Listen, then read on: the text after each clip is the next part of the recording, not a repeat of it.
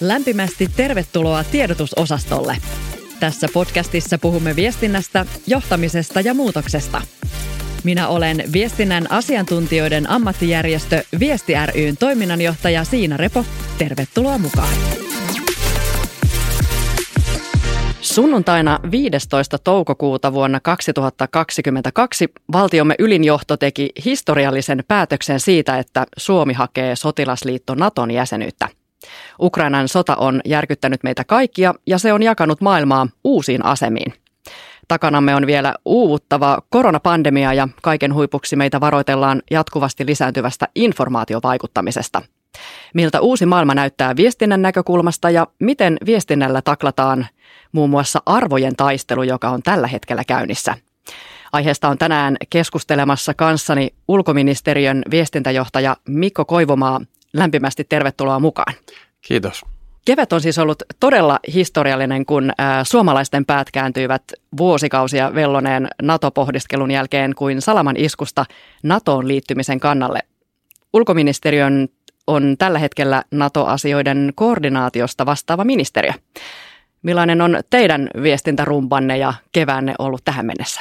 No poikkeuksellinen, historiallinen ää, ja kyllä tämä vielä jatkuu nyt toukokuun lopussa, kun tätä äänitetään, niin kyllä tätä varmaan vähän aikaa vielä riittää, että, että paljon on ollut töitä, mutta, mutta tota, ehkä sitä motivaatiota saa siitä, että tässä kirjoitetaan historiaa.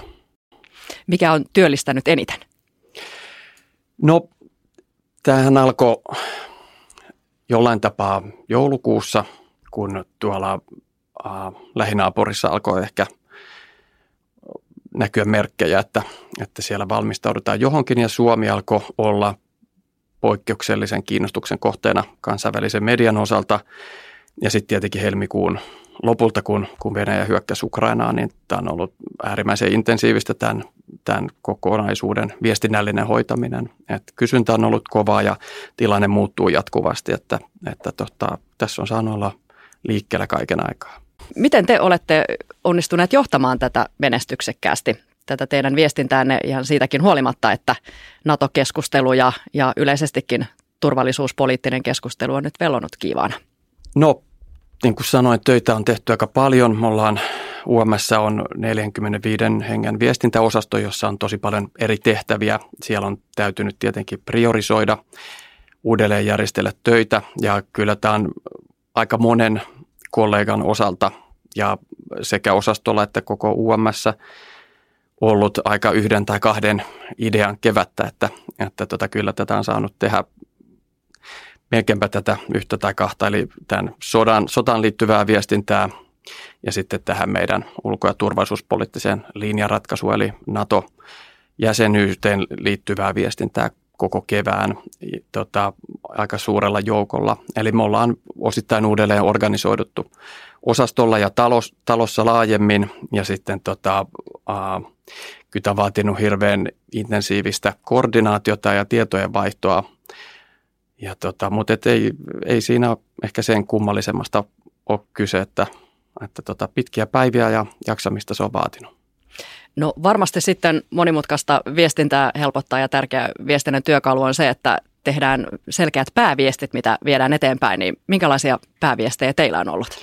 No se, oot ihan oikeassa. Se on oikeastaan ollut tässä aika ratkaisevassa asemassa, kun on, on vastattu tähän hyvin ylitsevuotavaan kiinnostukseen sekä Suomesta että, että ulkomailta, niin kaiken pohjalla on yhteiset viestit ja ne on yhteiset ää, niin ministeriössä lähtien poliittisesta johdosta, eli ministereistä, virkamiesjohdosta asiantuntijatasolle ja sitten noin 90 edustustomme, jotka hoitaa sitten Suomen asioita eri puolilla maailmaa sekä sitten laajemmin valtioneuvostossa ja, ja hallinnossa, niin me ollaan pystytty aika tehokkaasti päivittämään ja jakamaan näitä viestejä muuttuneissa tilanteissa ja, ja tota, on todella paljon annettu aikaa medialle kotimaassa ja erityisesti kansainvälisesti ja pyritty kertomaan Suomen kannoista, Suomen tilanteesta ja mielestäni tässä oikein hyvin onnistuttu.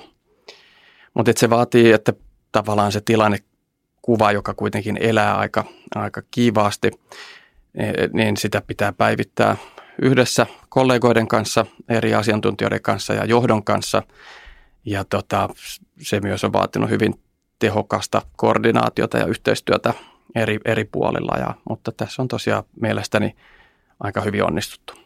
Et se riippuu tosiaan, että miten tämä tilanne on kehittynyt, kun tosiaan tämä joulu-helmikuussa alkoi tosiaan niin kuin meidän lähialueen hyvin merkittävänä konfliktina, Venäjän hyökkäyssotana, niin siinä on ollut tosi paljon näkökulmia, että tavallaan, että aina, että mihin kysymyksiin pitää vastata. Ja sitten se on jatkunut siitä Suomen omina turvallisuuspoliittisena ratkaisuina. Ja pääviestinä siinä on se, että, että Suomi, Suomen lähialueiden turvallisuustilanne on muuttunut Suomesta riippumattomista syistä. Ja, ja se on asettanut Suomen tilanteeseen, jossa meidän pitää miettiä oman turvallisuutemme maksimointia.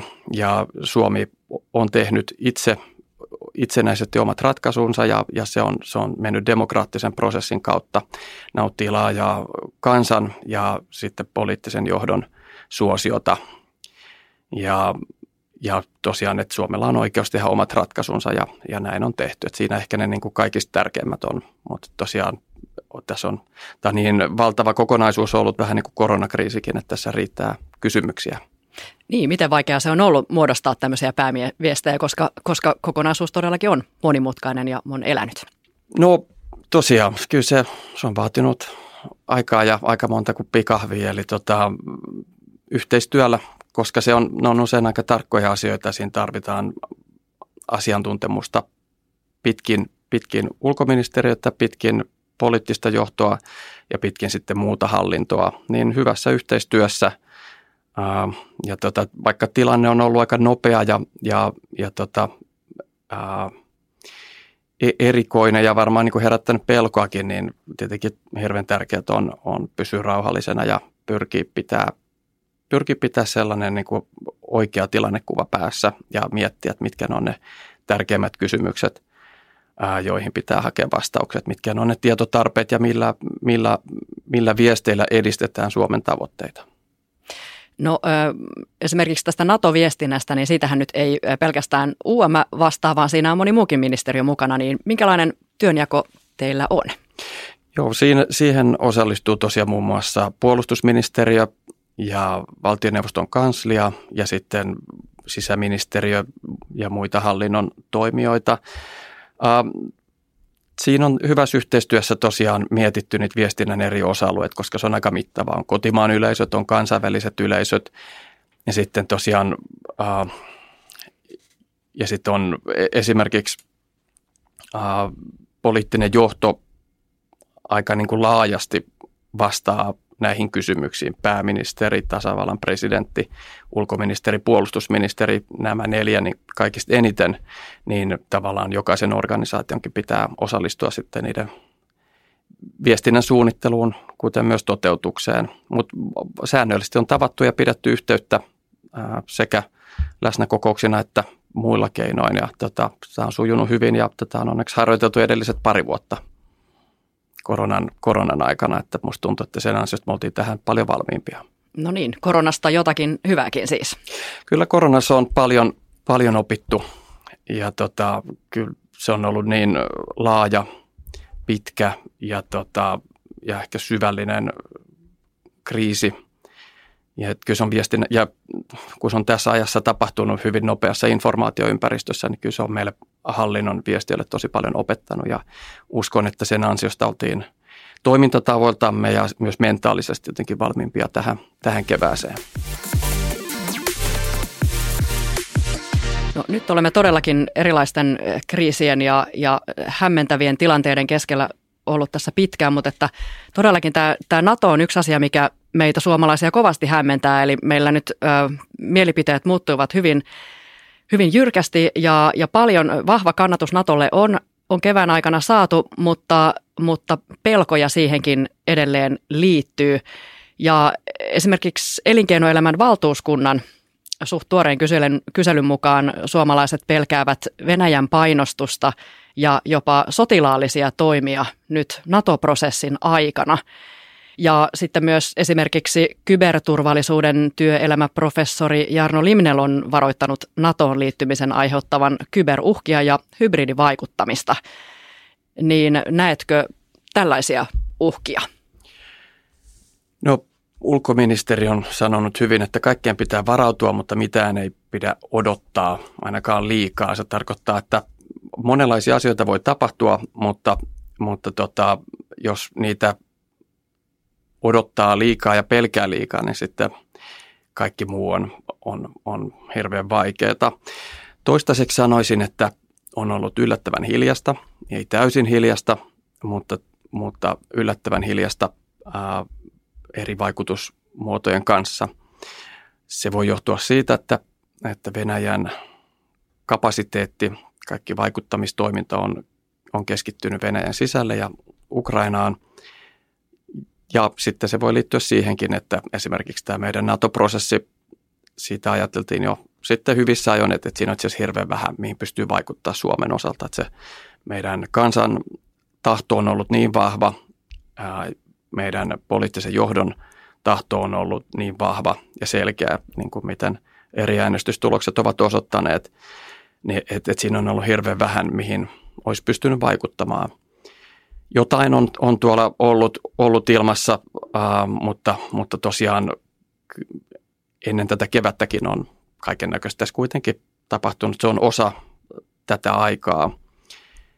Ää, ja niin kuin sanoin, erilaisia eri tavoin viranomaiset tähän, tähän valmistautuu ja kansalaisten valppauskin on mielestäni aika hyvällä tasolla, koska näistä asioista puhutaan aika paljon ja sen lisäksi suomalaisten medialukutaito on todella hyvää, että, että me, me ei olla mitenkään erityisen vaikuttamiselle altis kansakunta päinvastoin ja meidän oma analyysi on osoittanut sen itse asiassa esimerkiksi englannin ja suomenkielisestä informaatiovaikuttamisesta, eli että sellaiset perättömät epäilyttävät some-sisällöt, ne, ne hyvin nopeasti kumotaan, eli debunkataan suomalaisten toimesta. Ja ne on ihan kansalaisia eikä viranomaisia. Että suomalaisten valppaus ja valmius toimii tällaisessa tilanteessa on, on sanoisin kansainvälisesti aika poikkeuksellinen.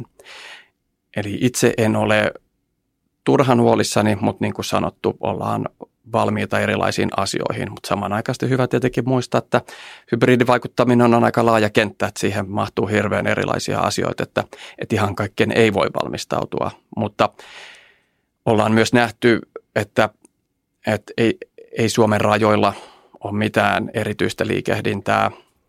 Venäjä on Venäjän toistaiseksi heikko menestys sodassa Ukrainaa vastaan taas vahvistaa sitä käsitystä, että että heidän kyvykkyys aloittaa muita operaatioita on aika, aika heikko, niin en, en sinänsä ymmärrän tämän huolen, mutta en jaa sitä.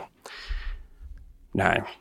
No joo, suomalaisilla varmaan tämä meidän hankala kielemmekin on sellainen, että meille kun tulee joitakin viestejä, jotka on yritetty kääntää suomeksi, niin aika nopeasti huomaa, että tämä ei nyt ehkä olekaan tullut siltä omalta lähipankilta tai edes naapuripankilta, vaan tämä on jokin muun muu kalasteluyritys.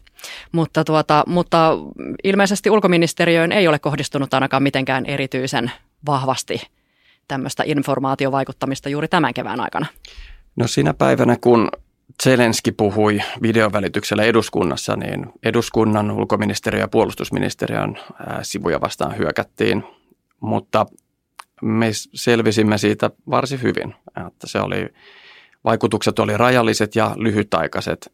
Ja että se oli, se oli hyvä yritys, mutta hyvin pärjättiin. Ja hyvä testi meille, mutta totta tietenkin voi olla, että jossain vaiheessa tulee uusia yrityksiä, mutta, mutta et, siinä kohtaa ainakin meidän oma, oma kyvykkyys pärjäsi hyvin. Mutta niin kuin sanoin, niin ehkä siihen, mitä julkisuudessa puhutaan ja odotetaan, niin siihen nähden on ollut aika hiljasta. Miten olette käytännössä varautuneet tällaisiin informaatiovaikuttamisuhkiin? No erilaisin, erilaisin varautumissuunnitelmin ja harjoituksin, mutta niitä ei yllätys, yllätys voi ihan hirveän tarkkaan tässä avata. ei kannata. Ja yhteistyössä eri toimijoiden kanssa, että se hyvin usein perustuu sitten kuitenkin useamman toimijan yhteistyölle. Mutta varmaan ihan, ihan ö, tärkeää olisi erilais, eri viestintäyksiköillä varautua ihan harjoittelemalla. Mä luulen, että tästä puhutaan enemmän kuin sitä harjoitellaan näitä, näitä tila, todellisia tilanteita. Kyllä, joo, kyllä se näin on. Kyllä se harjoittelu on, on ihan kaikkina aikoina tärkeää. Miltä tämä kevään yhteiskunnallinen NATO-keskustelu on ylipäätään näyttänyt sinun silmissäsi, että tuntuu ainakin, että Suomessa ollaan hyvin avoimesti jatkuvasti puhuttu siitä, että, että nyt tätä valmistellaan, meillä mitään salattavaa ei tunnu olevan ja, ja, ja nyt sitten avoimesti keskustellaan myös Turkin kanssa, joka on haluaa hieman työntää kapuloita rattaisiin, niin, mutta tuntuu, että jatkuvasti keskusteluyhteys ollaan haluttu pitää auki, tehty paljon vierailuja Yhdysvalloissa ja, ja muuta, niin, niin ainakin minusta näyttää hyvin tämmöiseltä ää, niin kuin selkeältä ja suoraviivaiselta toiminnalta ja viestinnältä myös. No siihen nähden, kuinka isosta asiasta on kyse ja historiallisesta asiasta, niin tämähän on kaikki tapahtunut äärimmäisen nopeasti.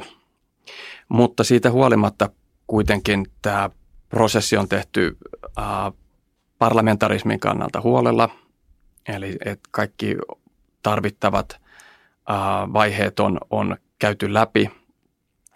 Keskustelua on, on käyty paljon. Se on ollut ehkä aika yksi tuumasta, mutta et se ehkä kuvastaa sitä, että kuvastaa ehkä sit, sit osittain sitä ainakin, että, että miten iso mentaalinen muutos tässä on ollut käsillä, että onhan se hurjaa, miten nopeasti Suomen kansa muutti kantaansa Naton suhteen, että, että ehkä sen koko luokan asioista on kyse, että mitä tässä lähialueella on tapahtunut meidän turvallisuusympäristössä ja se on sitten se on osittain näkynyt ja osittain ehkä sitten toisinpäin heijastunut toi meidän poliittisen johdon ajattelu, että siinä on vaikea sanoa kumpi vie kumpaa ja mikä vaikuttaa mihin, varmaan molemmat vaikuttaa toisiinsa, mutta että kyllä tässä on ollut äh, aika määrätietoinen ja nopea prosessi, joka on kuitenkin ollut demokraattinen ja kunnioittanut parlamentarismia.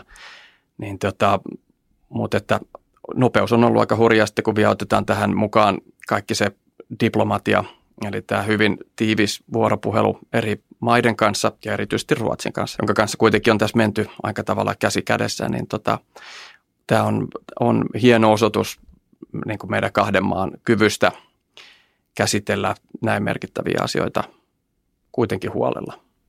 Hmm, minkälaista muuten vuorovaikutus Ruotsin kanssa on ollut?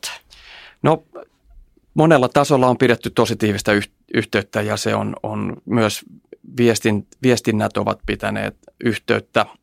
Minä olen myös pitänyt omaan kollegaani y- yhteyttä, mutta et, ei tässä mitään viestintää varsinaisesti yhdessä tehty, mutta että se on tietenkin kaikenlaisiin tilanteisiin pitää varautua, niin, niin se on ollut oikein, oikein hyödyllistä. Että kyllä tässä on, välit ovat oikein hyvät ja läheiset. Suomi on ollut kevään aikana suuren kansainvälisen kiinnostuksen kohteena. Minkälaista tämä kansainvälinen huomio on ollut? No uskoisin, että se on kaikkien aikojen äh, suurinta. Ja se volyymit ovat olleet tosi huomattavat meidän omien seurantojen perusteella, jos verrataan ekaa viittä kuukautta tästä, tältä vuodelta viime vuoden vastaavaan aikaan, niin, niin Suomi on saanut noin viisinkertaisen määrän mediajulkisuutta ja meidän seurantaan on tullut yli 300 000 osumaa. Ja se, mikä myös siinä on, on on erityistä, että, että yleensä Suomea koskeva kansainvälinen mediakeskustelu tai mediajulkisuus on ollut, ollut noin, ää, siinä on media ja some yhdistettynä, niin se on noin yksi prosentti siitä on tällaista ulko- ja turvallisuuspoliittista keskustelua. Ja nyt se on noin 7 prosenttia tai 7-10 prosenttia, eli se on 7-10 kertaisesti enemmän on sitten tota, näitä, näitä aiheita. Että kyllä tämä on ollut täysin poikkeuksellista – ja se, mikä siinä on hyvää, on, että, että kuitenkin se on suurelta enemmistöltään Suomea suosivaa. Suomi on näyttäytynyt kehittyneenä, äh, hyvin toimivana maana, vaikka kuitenkin haastavassa tilanteessa. Totta kai siinä tulee esiin myös se, että, että meillä on yhteistä rajaa merkittävästi Venäjän kanssa, mutta tavallaan kyllä se kaikki, mikä liittyy Suomen toimintaan, on ollut lähtökohtaisesti positiivista – niin kyllä tämä on, tämä on ollut meille erityistä aikaa. No kuulostaa kyllä hurjalta nousulta kyllä näkyvyyden määrässä.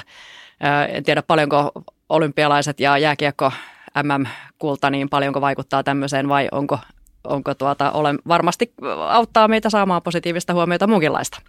Näkyy kyllä jossain määrin ja 2021 merkittävin huomio Suomeen liittyen liittyy tähän Suomi-Tanska jalkapallootteluun ja ehkä vähän vähemmissä määrin Suomen ansiosta, mutta, tota, mutta se on aika monta kertaa ylitetty tässä kevään aikana.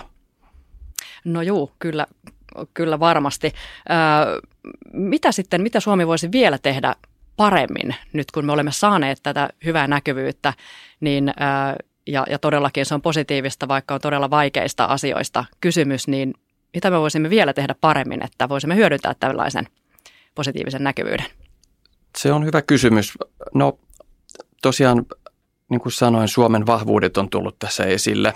Suomen yhteiskunnan kehittyneisyys ja vahvuus ja esimerkiksi tänne kokonaisturvallisuus käsite, mikä on Suomen yhteiskunnalle leimallista, niin mä uskon, että nyt kun Suomi on enemmän ihmismielissä kenties kuin koskaan aikaisemmin, niin on helpompi tuoda muita asioita esiin. Ja se on mun mielestä kaikille suomalaistoimijoille ulkomailla mahdollisuus. Eli Suomi, se nyt kun tuo Suomea esiin jollain vinkkelillä, niin se, sillä on enemmän pohjaa kuin oli vähän aikaa sitten.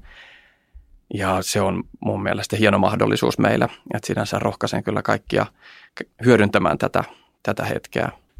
No pitäisikö meidän vielä tätä meidän jotenkin yhteistä viestintästrategiaamme Suomena kehittää? Pitäisikö meidän puhua enemmän meidän arvoista ja siitä, että miten me olemme menestyneet, miten meistä on tullut tällainen valpas kansa, joka ei ole informaatiovaikuttamiselle mitenkään erityisen äh, arka.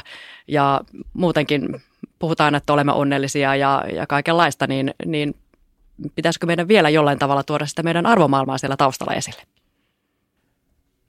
Kyllä, kyllä varmasti voitaisiin, niin kuin kaikki viestintäammattilaiset tietää, aina voi viestiä enemmän ja eri tavoin, mutta, mutta kyllä Suomi voisi eri toimijoiden osalta tuoda varmaan vahvemmin arvojaan ja tavoitteitaan esiin. Ja kyllä tämä ehkä uusi aika, johon ollaan nyt siirtymässä, jos ei olla jo siirrytty joskus jossain kohtaa aikaisemmin, niin on, on mun mielestä sellainen, missä korostetusti pitäisi tuoda niitä arvoja ja tavoitteita esiin ja viestiä strategisesti, eli, eli pyrkiä saamaan aikaiseksi muutosta viestinnällä ehkä määrätietoisemmin. Mutta esimerkiksi ulkoministeriölle ja ulkoasianhallinnolle, eli edustustot mukaan lukien, kyllä se meidän yksi perustehtävä on tuoda esiin Suomen vahvuuksia aina vähän eri ympäristöihin sovitettuna, että, että mitkä on relevanteimpia ja näin poispäin. Ja niin kuin sanoin, niin toi, tämä kriisi on kyllä tuonut suomalaisia vahvuuksia myös julkisuuden kautta esille meidän resilienssiä, me esim. tämä medialukutaito ja informaatiovaikuttamiselle, tämä, se sietokyky perustuu kuitenkin siihen, että me ollaan aika kouluttautuneita ja, ja tosiaan medialukutaitoisia ja ehkä venäjälukutaitoisia ja, ja meillä me nautitaan suomalaisessa yhteiskunnassa suurta luottamusta vielä. Keskinäinen luottamus ää, kansalaisten välillä ja, ja, ja viranomaisiin ja viranomaisten luottamus kansalaisiin on kuitenkin kansainvälisesti hyvällä tolalla – vaikka on viimeisten vuosien aikana tietenkin ollut testissä. Ja sitten suomalaisten varautuneisuus erilaisiin tilanteisiin on, on, on myös jollain, joltain osin aika poikkeuksellista. Että nämä, on, nämä on tullut kyllä aika hyvin, hyvin esiin, mutta ei, ei toisaalta niitä kyllä voi liikaa toistaa. Ja sitten se mahdollistaa erilaisia asioita ja kyllä siihen kannattaa tarttua. Todellakin äh, sinun kriisikestävyytesi on nyt tässä mitattu, olet erilaisia, erilaisia viestintäkriisejä käynyt läpi ja, ja tuota, olet tämmöisissä erilaisissa muutostilanteissa työskennellyt viestinnän, viestinnän osaajana, niin mitkä ovat nyt, kerro vähän näistä, näistä kokemuksistasi ja, ja mitkä on niistä tärkeimmät opit? Joo, tosiaan erilaisiin tilanteisiin sitä on joutunut eri paikoissa olin 2010-2015 Suomen Tokion suurlähetystössä lehdistö- ja kulttuurineuvoksena ja siellä muutaman kuukauden jälkeen aloitettua, niin, niin tuli tämä hyvin suuri ää, Koillis-Japanin maanjäristys, joka oli vahvuudeltaan 9 magnitudia ja sitten tuli valtava tsunami ja sitten Fukushiman onnettomuus ja se oli oma tällainen ehkä kriisiviestintä tulikaste. Ja sitten tosiaan olin ennen tätä nykypestiä, olin työ- ja elinkeinoministeriössä nelisen vuotta ja siellä koronaa hoidettiin varsinkin se ensimmäinen kevät 2020 oli hyvin intensiivistä aikaa ja Temillä oli siinä hyvin merkittävä rooli. Ja nyt sitten tosiaan tätä kevättä olen viettänyt ulkoministeriössä. No ehkä kaikki kriisit on jollain tavalla erilaisia ja sitten jollain tavoin samanlaisia. Se ehkä mikä koronassa ja tässä tämän kevään tapahtumissa on ollut yhtäläistä on se, että, että nämä on ollut hirveän laajoja ilmiöitä, jos on tosi monta kosketuspintaa suomalaiseen yhteiskuntaan ja se tarjoaa hirveän monta näkökulmaa siihen asiaan. Se tarkoittaa sitä, että, että median ja kansalaisten kiinnostus on tosi pitkää ja laajaa ja se kehittyy koko ajan. Eli se, siinä pitää viestiä hyvin pitkän aikaa ja, ja mikä siinä on ollut tärkeää on tietenkin se, no niin kuin kaikissa kriiseissä on ensinnäkin pysyä rauhallisena ää, joka päivä ja joka tilanteessa mieluiten ja yrittää ymmärtää sitä tilannetta, yrittää ymmärtää niitä tietotarpeita, yrittää ymmärtää median tarpeita ja, ja tota, pyrkii vastaamaan niihin. Kaikkea ei ikinä voi tehdä ja on tietenkin tärkeää, ää, tärkeää, että on se oma viestintä ankkuroituu joihinkin pääviesteihin ja sitten tota, viranomaisena on tietenkin aina tärkeää ää, olla mahdollisimman avoin ja, ja puhua totta. Mutta mitäköhän muuta. Ja tosiaan se tietenkin jaksaminen on aika tärkeää, kun nämä, nämä venyy, että paitsi oma jaksaminen, myös sitten kollegoiden jaksaminen, että, että on myös tosi tärkeää pystyä rajaamaan sitä työtä. Ja kun nykyinen informaatioympäristö ja media ei toimi ympäri vuorokauden, että, että eihän ole tavallaan mitään ylärajaa sille, kuinka paljon voi viestiä, niin sitä kannattaa sitten omaehtoisesti rajata, että, että, että kaikkea ei voi tehdä ja se on tota, turnauskestävyyden kannalta aika tärkeä ymmärtää. Tämä on varmasti totta, että kriisit tuntuvat nyt tällä hetkellä olevan sellaisia, että ne kestää ja kestää ja sitä ei voi odottaa sitä joululomaa tai viikonloppua, vaan pitäisi jatkuvasti muistaa siitä jaksamisesta pitää huolta, että sitten myös jaksaa pysyä rauhallisena niissä hankalissa tilanteissa. No nyt tuntuu jotenkin jo siltä, että nyt on kyllä kaikki nähty, että nyt on koronat ja nyt on Venäjät ja, ja muut ja, ja näin, mutta että minkälaisia, onko tällä hetkellä jotain globaaleja uhkia meidän ympärillä, mitä nyt tällä hetkellä on? että miten meidän pitäisi niin kuin viestinnässä osata, mihin me pitäisi osata varautua? No tämä on ehkä vähän sama kuin sanoin tässä tämän, tämän kevään osalta, että, että kaikkea pitää varautua, mutta mitään ei kannata liikaa odottaa, ettei, ettei väsy. Uh, kyllä maailma on mennyt uh, monella tavalla huolestuttavampaan suuntaan kuin missä oltiin esimerkiksi 2000-luvun alussa.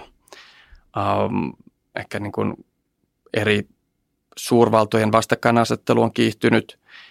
Um, ilmastonmuutos kiihdyttää tiettyjä, tiettyjä ongelmia ja, ja kyllä tässä kaiken näköistä voi tapahtua – ja Suomi tietenkin yrittää pärjätä omilla toimillaan, että et, et tavallaan näitä paineita pystyttäisiin purkamaan ja liennyttämään näitä jännitteitä, mutta kyllä, kyllä mä uskon, että, että monenlaisia asioita tässä voi tapahtua. Ja tässä on huomattu se myös tässä Venäjän aloittamassa sodassa, että millaisia, millaisia vaikutuksia sillä voi olla esimerkiksi ruokaturvaan ja sitä kautta nälän hätään ja näin poispäin, että se kriisi voi poikea uusia kriisejä sitten väestön merkittäviä liikkeitä ja näin poispäin, että, että, että tämä on hyvin kompleksinen tämä maailma nykyään.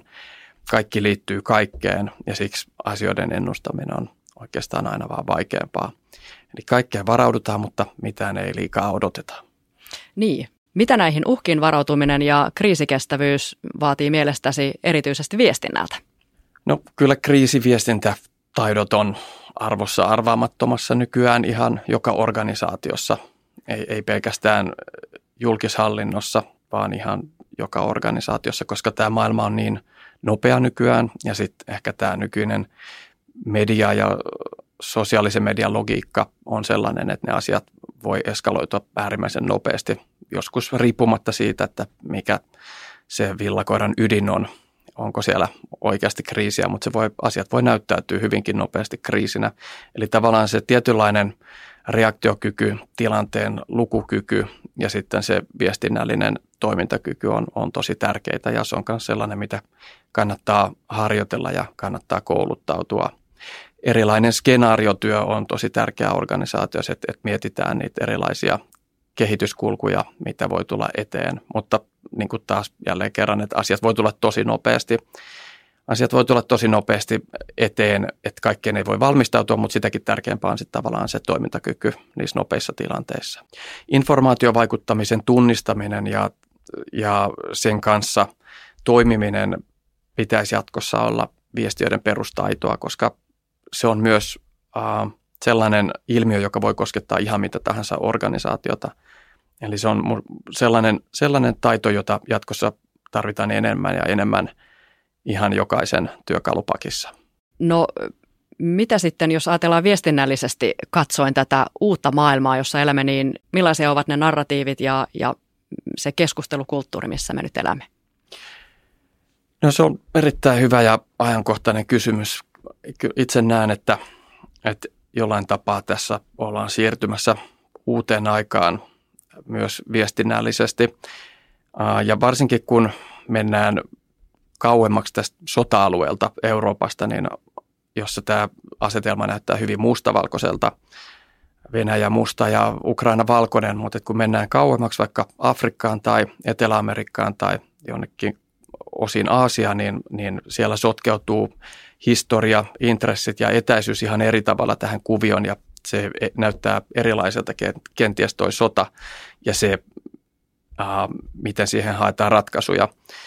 Tämä on näkynyt esimerkiksi YKssa meille outona, oudolta näyttävältä äänestyskäyttäytymisenä ja tämä, tätä mietitään paitsi Suomessa niin EU-ssa laajemmin, että, että miten EU voisi viestintää vaikuttamistyössään olla tehokkaampi esimerkiksi Afrikassa, jossa Venäjällä on, on monissa paikoissa pitkä historia ja voi olla aika vahva asema, ovat tehneet pitkäaikaista ja aika monipuolista vaikuttamistyötä kaiken näköisin keinoin, niin tavallaan se asettaa meidät sen kysymyksen eteen, että miten se meidän narratiivi saisi vahvemman jalansijan ainakin joissain paikoissa.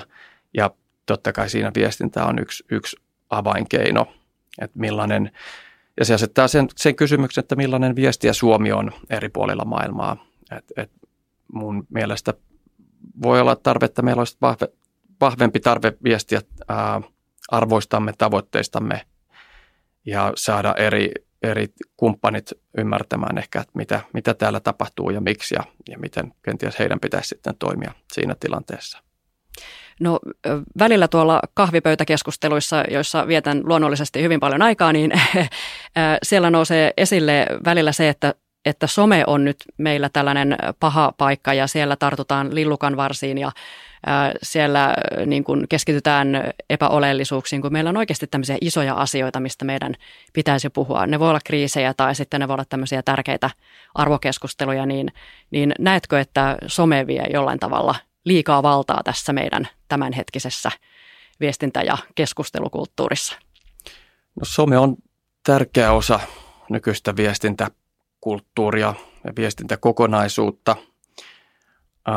Se mahdollistaa kuitenkin viranomaisilta suoraviestinnän ihan kenelle vain, joka siellä on. Ja viranomaisten on aika moni tosin vaikea olla niissä keskusteluissa mukana, että useimmilta osin se on kuitenkin aika yksisuuntaista vielä viranomaisten ää, osalta, että vähän niin kuin tiedottavaa se sometus ja keskustelu jää kenties sitten muille.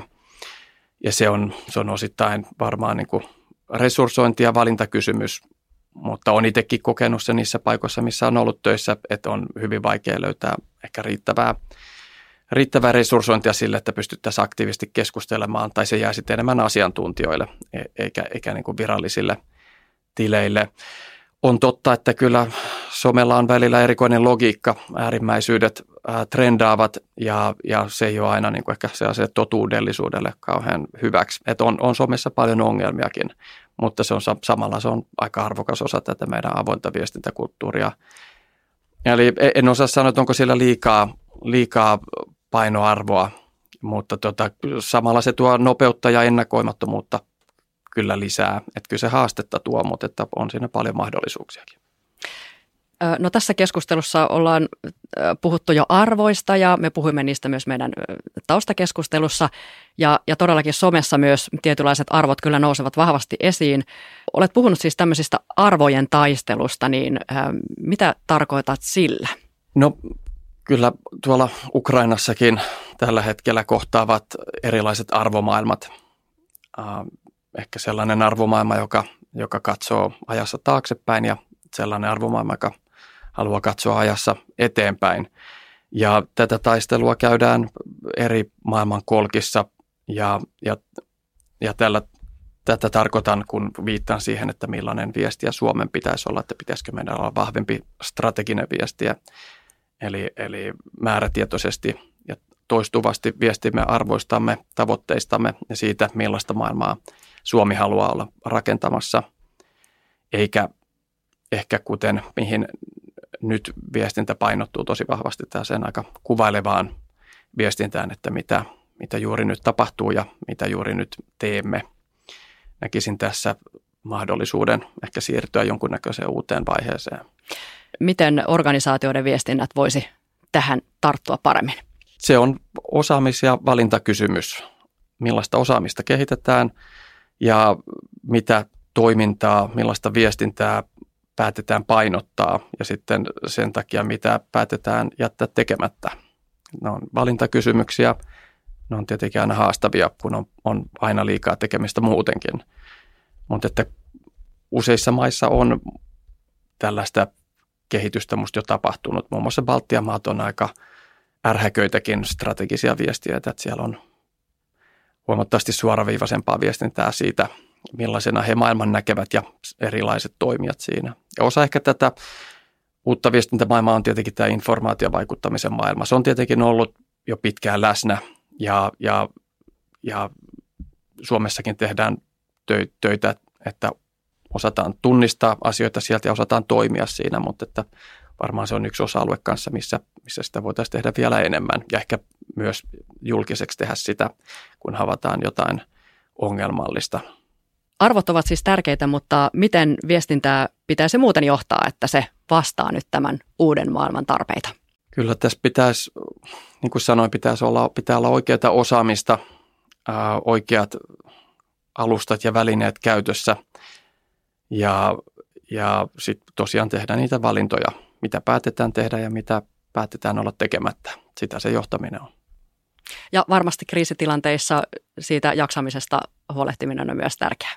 Se on tärkeää ja se on myös johdon tehtävä pitää huolta, että ihmiset jaksavat. Että, koska jos totta puhutaan, niin kyllä tämä yhtämittainen jonkunnäköinen kriisi tai erityistilanne on jatkunut aika pitkään. Että oli, on ollut alholia, koronapandemiaa, Afganistanin operaatiota, Venäjän hyökkäyssotaa ja nyt tätä meidän NATO-prosessia, niin tämä on jatkunut aika pitkään jo. Niinpä, ja varmasti muutoksilta ei säästytä tulevaisuudessakaan. No siltä vaikuttaa, että kyllä tämä maailma tarjoaa varmasti jatkossakin yllätyksiä. Millainen merkitys viestinnällä on kriisien hoidossa ja niihin varautumisessa? Kyllä nämä viime vuosien suuret kriisit ovat osoittaneet sen, että se viestinnän merkitys on ihan ratkaiseva. Ihmiset joskus typistävät viestinnän siihen, että sillä kerrotaan, mitä tapahtuu tai kuvaillaan asioita, mutta kyllähän viestinnällä vaikutetaan ihmisten toimintaan, sillä vaikutetaan oman organisaation toimintakykyyn ja esimerkiksi diplomatiassa, joka on siis vuorovaikuttamista, niin sehän se on ihan yksi perustyökalu, millä Suomen asioita edistetään. Että kyllä se viestintä on ihan, ihan todella tärkeässä ja monipuolisessa roolissa nykyaikaisen kriisin hoitamisessa. Ja varmasti myös sitä luottamuksen tunnetta, luottamusta lisätään hyvällä ammattitaitoisella viestinnällä ja varmaan myös turvallisuuden tunnetta, kun kaikenlaista Ehdottom- tapahtuu ympärillä jatkuvasti. Ehdottomasti ja sitä kautta tällaista ihmisten jaksamista tuetaan sillä, kun kuitenkin tässä on oltu aika pitkään hyvin erikoisissa olosuhteissa koronan ja nyt sitten tämän ulko- ja turvallisuuspoliittisen tilanteen myötä. Viestintää siis todellakin tarvitaan ja siihen liittyvää osaamista kannattaa jatkuvasti päivittää ja kriiseihin kannattaa varautua ja myös omaan jaksamiseen kannattaa panostaa. Voisiko tämä jakson kiteytys? Se on viestinnällisesti erittäin hyvin kiteytetty. Hyvä, kiitos paljon vierailustasi Mikko Koivula. Kiitos.